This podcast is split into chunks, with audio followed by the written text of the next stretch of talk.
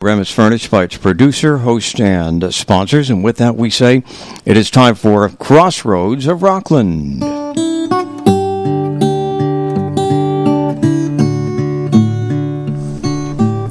Happy spring and welcome to Crossroads of Rockland History on WRCR and WRCR.com. I'm Claire Sheridan from the Historical Society of Rockland County. On our program today, we will learn all about the silk industry in Rockland County and we'll focus on the Dunlop family and their important role in the foundation of this industry here in Rockland County. Today's program has been made possible by a generous contribution from the town of Ramapo, Supervisor Christopher St. Lawrence, and the Ramapo Town Board. The Historical Society is grateful for their support of this program. The Historical Society of Rockland County is a nonprofit educational institution and principal repository for original documents and artifacts relating to Rockland County. Our headquarters are a four acre site featuring a history museum and the 1832 Jacob Blauvelt House located at 20 Zukor Road in New City. It is lo- uh, listed on the National Register of Historic Places. Part of our broad and challenging mission is to share the history of Rockland County with the public, and we rely on financial support from people just like you. If you are interested in becoming a member of the Society or becoming a volunteer, please visit our website at rocklandhistory.org. Before we begin our program today, I'd like to remind our listeners that this is a call in show and we welcome your phone calls. The phone lines will be open throughout the broadcast, so please call us if you have a comment or a question. That number is 845 362 0013. That number again is 845 362 0013. My guest today is Peter Dadel, the great grandson of John Dunlop, who is credited with bringing the silk industry to Rockland County in the late 19th century. Welcome, Peter, to Crossroads of Rockland History, and thank you for being on the program today. Good morning, Claire. It's my pleasure to be with you. Uh, before we begin the exploration of your family's history, can you give us a bit of your background? Certainly. I'm uh, a native of Rockland as well. Born and raised in Spring Valley, New York. Graduated Spring Valley Senior High School. Uh, went on to college. Um, did a lot in the music uh, business before I became interested in finance, and I'm now a uh, portfolio manager with Gary Goldberg and Company in Suffern, New York. And considering that the Historical Society's current exhibition is about Abraham Lincoln and the Civil War, this is a timely program because, in a sense, it was the Civil War that brought the silk industry to Rockland by your great grandfather, right? Yes, that's correct, Claire. Um, but John Dunlop didn't start out in the Northeast, did he? No, actually, uh, my great grandfather, John Dunlop, was a Scottish immigrant he came to uh, America in when he was 19 years old. It would be about 1848, um, and his wife, Jeannie Beveridge, uh, which what's what you're referring to, was an upstater. She was a native of Rockland. She came from uh, some some old New England uh, lines, and she was born in Oneida County, New York. Now, when John came to uh, America, uh, I think 12 years later, about when he was the age 31, 32, he met Jeannie, and they married in 1860. And of course, that was right on the brink of the Civil War. And um, they were living in Texas, correct? Yeah, what happened is um, my great grandfather was an officer in the cavalry. At that time, he was uh, early on. He was a captain. I think that was about 1861, and he was dispatched to Texas after several several other assignments. Um, and they lived in San Antonio, right on the main plaza in San Antonio. In fact, uh, the story is that my great grandfather, after he was discharged, he had a dry goods store in the uh, Alamo because the Alamo at that time, of course, it was an historical relic, but it wasn't, uh, you know, preserved the way it we think of it today, it was still used for commerce, and it was it was the mall in the main uh, square of San Antonio, and that's where he had his dry goods store. And John Dunlop was pro union, so Texas, which was pro slavery, really wasn't the ideal place for him, was it? That's correct, Claire. They were obviously both Northerners, even though he was an uh, immigrant. He resided in the North, and Jeannie was an upstate New Yorker, so they were both Union sympathizers. And you're right, when uh, secession became an issue in uh, late 1860, uh, it was treacherous down there, and, and the letters that she wrote home from Texas, she being Jeannie, my great grandmother, uh, indicate the, the amount of danger that they were increasingly in as the months went by and, and secession approached. And so they they made the decision to exit Texas, but that was far from easy for them. And can you talk a little bit about that? Sure, absolutely. In fact, I'm going to read a quote from a letter that uh, that my great grandmother wrote home in February of 1861. And she says, Last Saturday, Claire, was the day for all the sovereign people of this enlightened state to cast their votes in favor or against secession. It pains me very much, remember she was a northerner, to inform you that it is my belief that the state is now out of the Union. That's February 25th, 1861. Um, very shortly after that, they realized that they uh, they would be in danger, uh, and there came a time when they actually had to flee San Antonio. My uh, great grandfather went first. He crossed the Rio Grande uh, and escaped into Mexico, and the family followed him uh, very shortly afterwards. And then they made their way north. And you know, it's it's amazing that these letters have been preserved. I mean, this is really how you have found the these stories uh, to be able to recount them to us. So it's wonderful that you've preserved these letters. My family's always been very interested in, in history in general, and uh, as our family went through uh, very historical times and uh, participated in them, the the next generation, it was natural for them to uh, keep the letters that uh, that we had from that time and articles and things like that. So your great grandfather fled to Mexico, and his experiences were important enough to make it all the way to President Lincoln, right? That's correct. Yeah, as I said, he made his way north, um, and he was he had some letters of introduction uh, that were written f- from the American consul to uh, the White House, and we have, actually have copies of those letters, uh, letters of introduction to President Lincoln, and uh, the the substance of the letter is that the gentleman bearing this letter has important information about the state of affairs in Texas, and I think uh, you will find him of interest.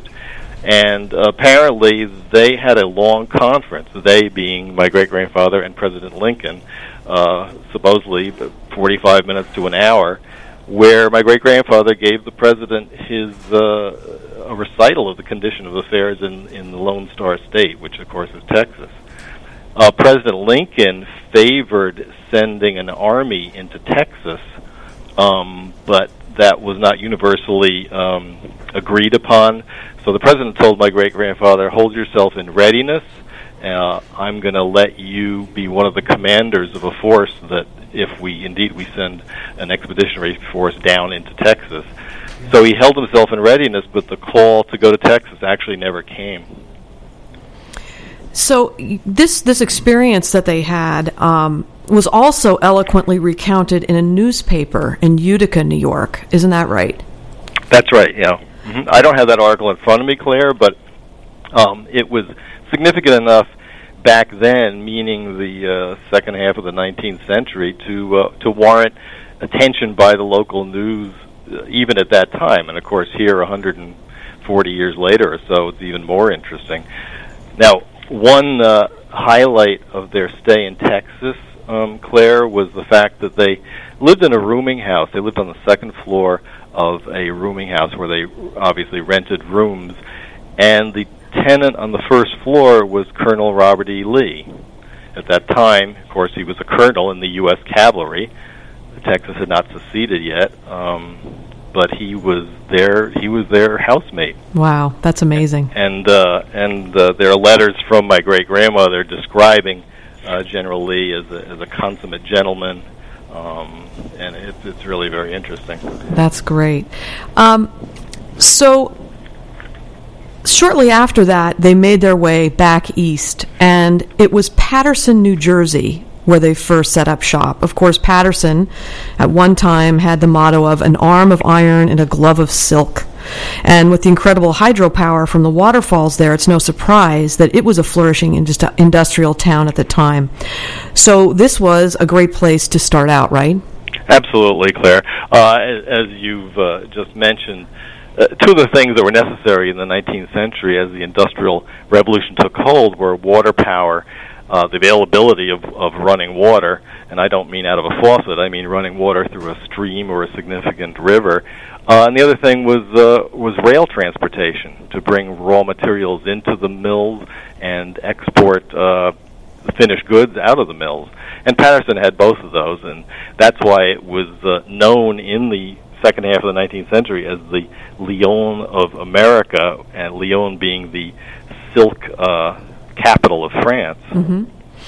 And so then John Dunlop decided to expand to Rockland. And when did this happen? Uh, that happened in uh, 1887.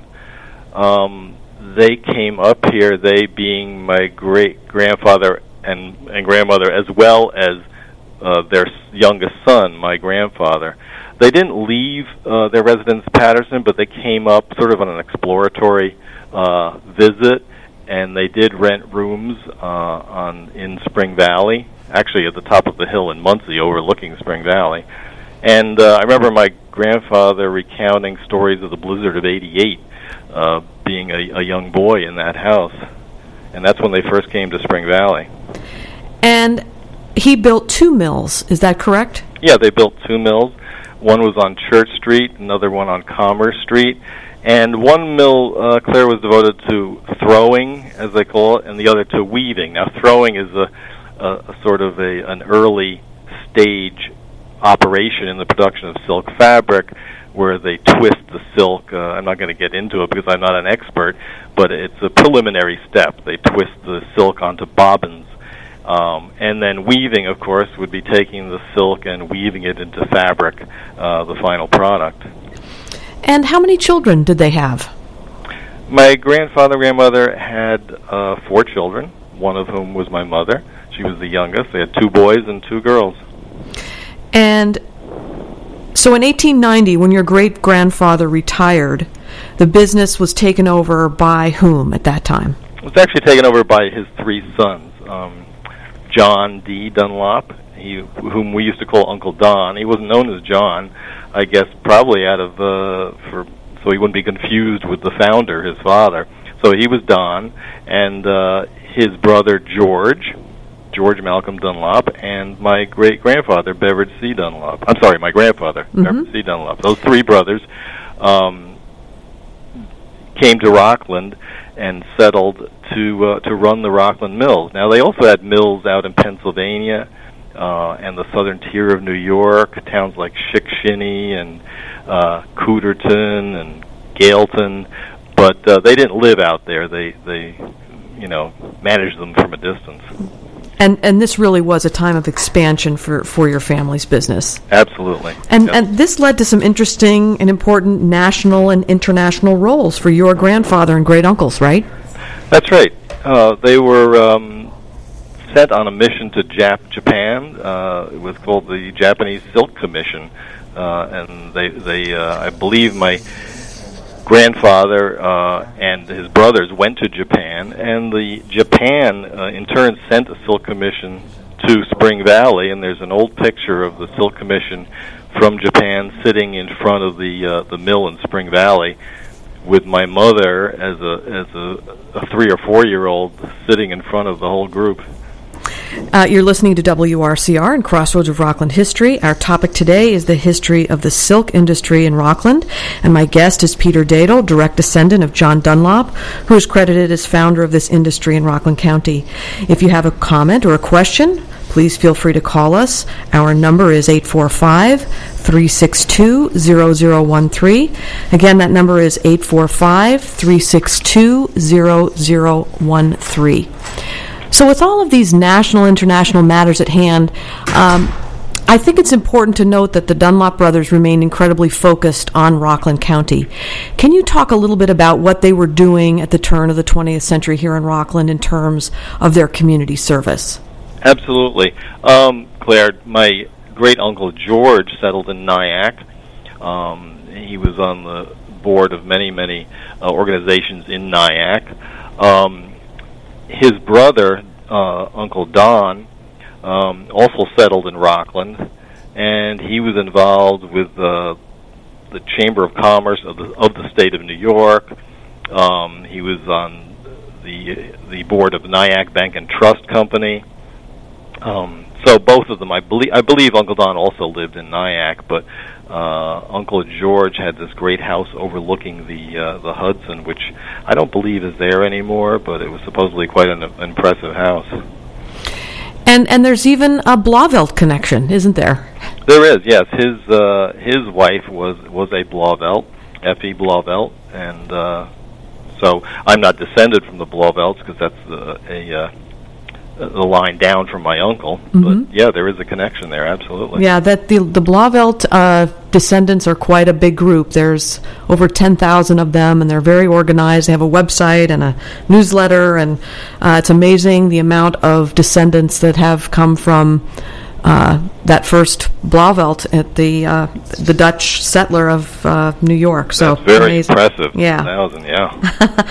Um, and so the silk business was really booming in the first two decades of the 20th century, wasn't it? It was Claire. Um, it was a very big industry.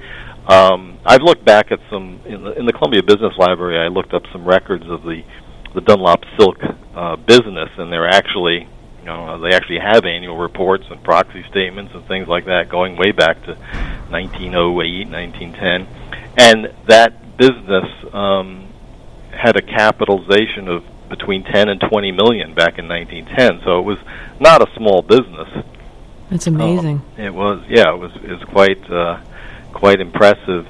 The problem came with two things, Claire. Number one, the, de- the depression, of course, with the stock market crash in 1929, and then the depression of the 30s uh, affected every every business.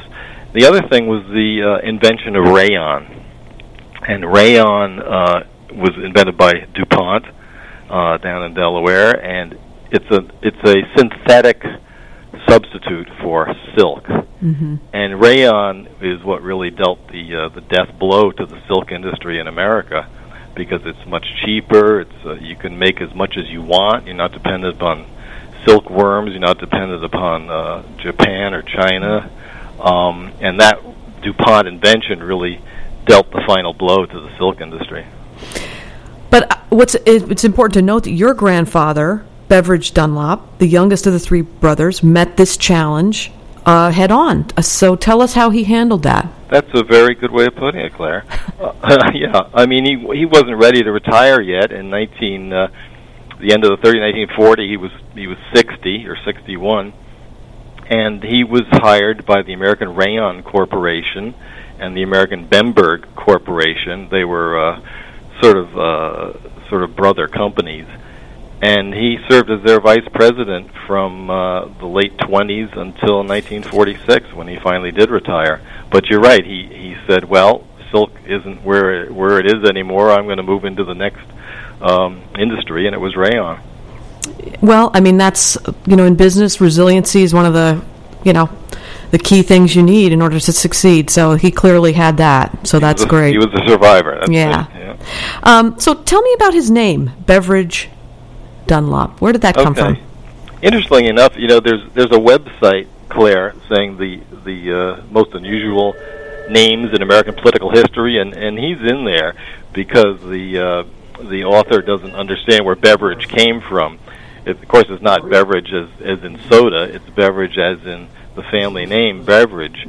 Uh, his mother's maiden name was Beveridge, Mhm. Beveridge, and uh, we our our network of of cousins in this country are all descended from from the Beveridges. Jeannie, Nettie, there were there were a number of sisters in that family, and they also came from Scotland, a little little further back.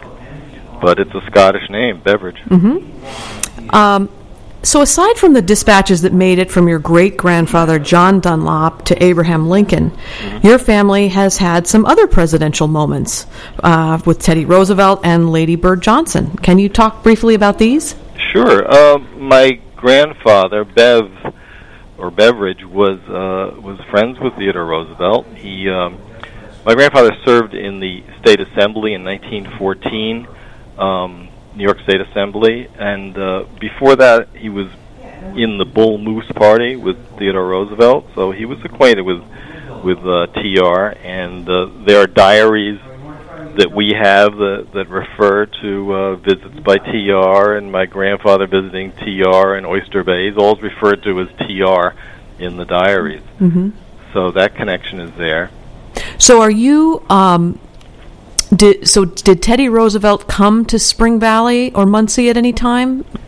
He did come to Spring Valley. Um, I don't have the date in front of me, but that that's a, a recorded fact. Whether he actually came to the family house or not, I was never certain. But certainly, my grandfather and grandmother were present uh, with him when that happened. That's great. And then Lady Bird Johnson. Tell us a little bit about this. Lady Bird Johnson. Uh, as we mentioned earlier, Claire, Jeannie, and and uh, John Dunlop were in Texas before the Civil War, and it occurred to me when I was a teenager that uh, Lady Bird Johnson, being the Texan that she is, would be interested in seeing the letters that she wrote. So, after my uh, my mother had transcribed all the letters home, meaning uh, from my great grandmother Jeannie, we we sent a copy to Lady Bird Johnson uh, at her ranch in Stonewall, Texas, and she wrote us uh, a thank you note in 1975, um, saying uh, that I enjoyed reading through the letters, and I'm quoting here, written from San Antonio by John and Jeannie Dunlop back in those turbulent days before the Civil War. They paint a colorful picture and tell such a meaningful story about a man and his wife who made great personal sacrifices for what they believed in. I know you're proud of their courage and I thank you for sharing with me this capsule of history with appreciation and best wishes, Lady Bird Johnson. That's So- great. Yeah. Well, we thought that was nice. it is. It's very nice. Yeah. So, uh, do you and your family ever visit Texas? No, absolutely. Abs- I've never been there. I'm the only one in my family who hasn't been there, and uh, I look forward to doing it someday. Yeah, be interesting. Um, so, you really have been instrumental in documenting the history of your family, right? Uh, along with my mother and grandmother, I'd say it's sort of a uh, a, uh, a family thing. We, you know, my my grandmother and mother passed down that historical instinct to me.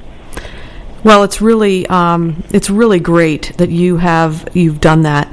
Um, so tell me what what uh, ever came of the factories that your family's industry was housed in? Um, what became of those? Sure. Um, well, there are two factories again. The uh, the original one on Church Street was there for many many years. Um, they were both factories were sold to Consolidated Stamp Manufacturing, Okay, yeah. which which was a private company owned by the Schmidts of Spring Valley, um, who were our, actually our neighbors. And they uh, used those factories for, for many, many years. And then the one on Church Street um, was torn down, I believe, at sometime in the 80s or early 90s.